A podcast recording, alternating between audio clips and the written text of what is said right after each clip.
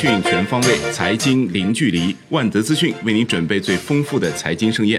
今天是二零一九年三月二号，星期六。下面为您送上今天的陆家嘴财经早餐。宏观方面，中国政协网消息，三月二号十五时，在人民大会堂召开全国政协十三届二次会议新闻发布会。大会新闻发言人郭卫民向中外媒体介绍本次大会有关情况，并回答记者提问。中国二月财新制造业 PMI 为四十九点九，创三个月新高，预期为四十八点五，前值为四十八点三。财经智库莫尼塔研究董事长、首席经济学家钟正生表示，伴随地方专项债提前启动发行以及货币政策针对调整，二月制造业景气度或在基建的带动下出现了明显修复，经济下滑态势得到了明显缓和。不过，经济放缓趋势并未扭转，逆周期政策仍有待发力。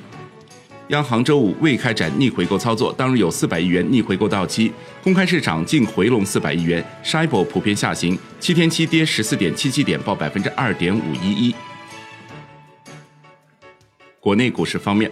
沪指收涨百分之一点八，报两千九百九十四点零一点，收盘刷新八个半月新高，周涨近百分之七。深证成指涨百分之一点五，报九千一百六十七点六五点，周涨百分之六。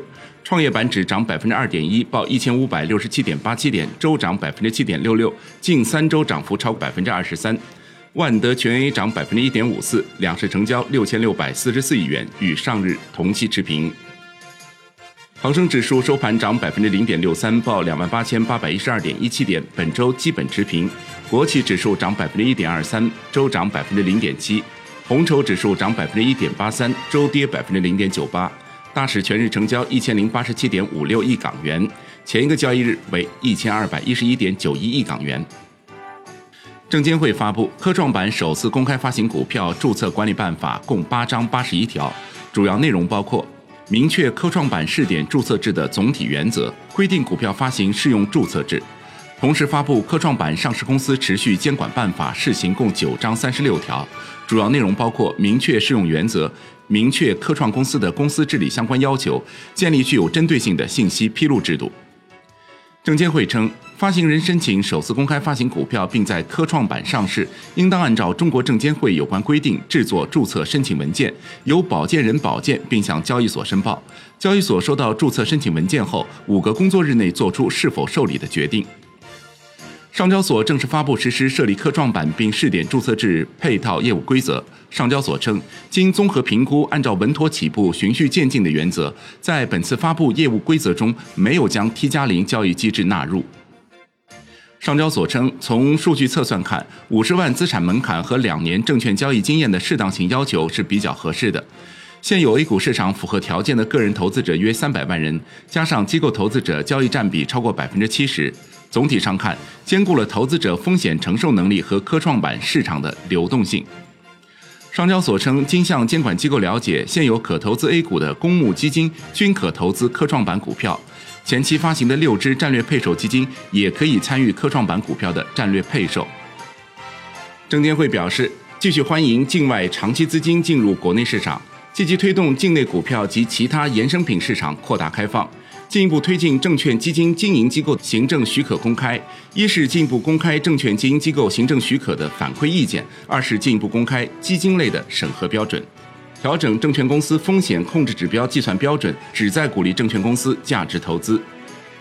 证监会核发每日互动、新诺威、景浪科技三家企业 IPO 批文，未披露筹资金额。证监会信息中心主任张野称，目前已基本建成监管科技三点零的规章制度体系，正在开展上市公司、拟上市公司以及私募公司的画像系统建设。金融方面，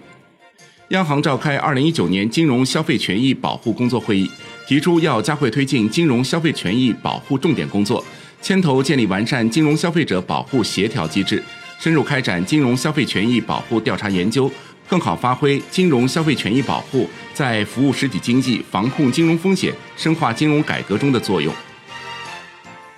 国际股市方面，美国三大股指集体收高，道指收涨超一百一十点，投资者则关注最新出炉的美国经济数据。特斯拉大跌近百分之八，马斯克称公司一季度可能无法实现盈利。五八同城大跌百分之十四点八，四季度净利润环比下降百分之四十三点四。截至收盘，道指涨百分之零点四三，报两万六千零二十六点三二点；标普五百涨百分之零点六九，报两千八百零三点六九点；纳指涨百分之零点八三，报七千五百九十五点三五点。本周道指跌百分之零点零二，纳指涨百分之零点九，连涨十周；标普五百指数涨百分之零点三九。欧洲三大股指集体收涨，德国 D X 指数涨百分之零点七五，报一万一千六百零一点六八点，周涨百分之一点二六，连涨三周。法国 C C 四零指数涨百分之零点四七，报五千二百六十五点一九点，周涨百分之零点九五。英国富时一百指数涨百分之零点四五，报七千一百零六点七三点，周跌百分之一。商品方面。伦敦基本金属多数收跌，LME 七铜跌百分之一点零三，报六千六百四十二美元每吨；LME 七锌跌百分之零点零二；LME 七镍涨百分之零点九六；LME 七铝跌百分之零点零三；LME 七锡跌百分之零点零二；LME 七铅跌百分之零点六五。国内商品期货夜盘多数上涨，铁矿石收涨百分之四点三八，PTA、甲醇分别收涨百分之二点七、百分之一点九四，焦炭、焦煤、动力煤分别收涨百分之零点八二、百分之零点七七和百分之零点七八。证监会对期货公司监督管理办法进行修订并公开征求意见，主要内容包括：一是提高期货公司主要股东，尤其是控股股东和第一大股东的资格条件；二是加强期货公司股权管理，强化股东义务。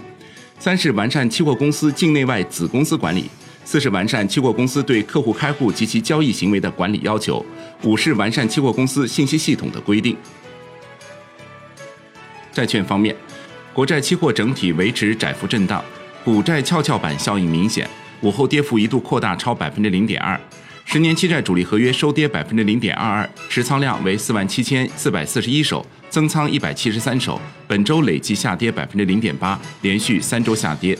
五年期债主力合约跌百分之零点一二，两年期主力合约跌百分之零点零一。国债现券成交寥寥。外汇方面，在人民币对美元十六点三十分收盘价报六点七零七八，较上个交易日跌二百一十个基点，为二月十一日以来最大跌幅。本周累计上涨一百零八个基点。人民币对美元中间价调贬五十六个基点，报六点六九五七，调降幅度创二月十四日以来最大。今天的陆家嘴财经早餐就是这些，感谢您的收听，我是石涛，欢迎大家关注万德资讯的微信公众号，您可以用更少的时间了解更精华的财经资讯。明天我们同一时间再会。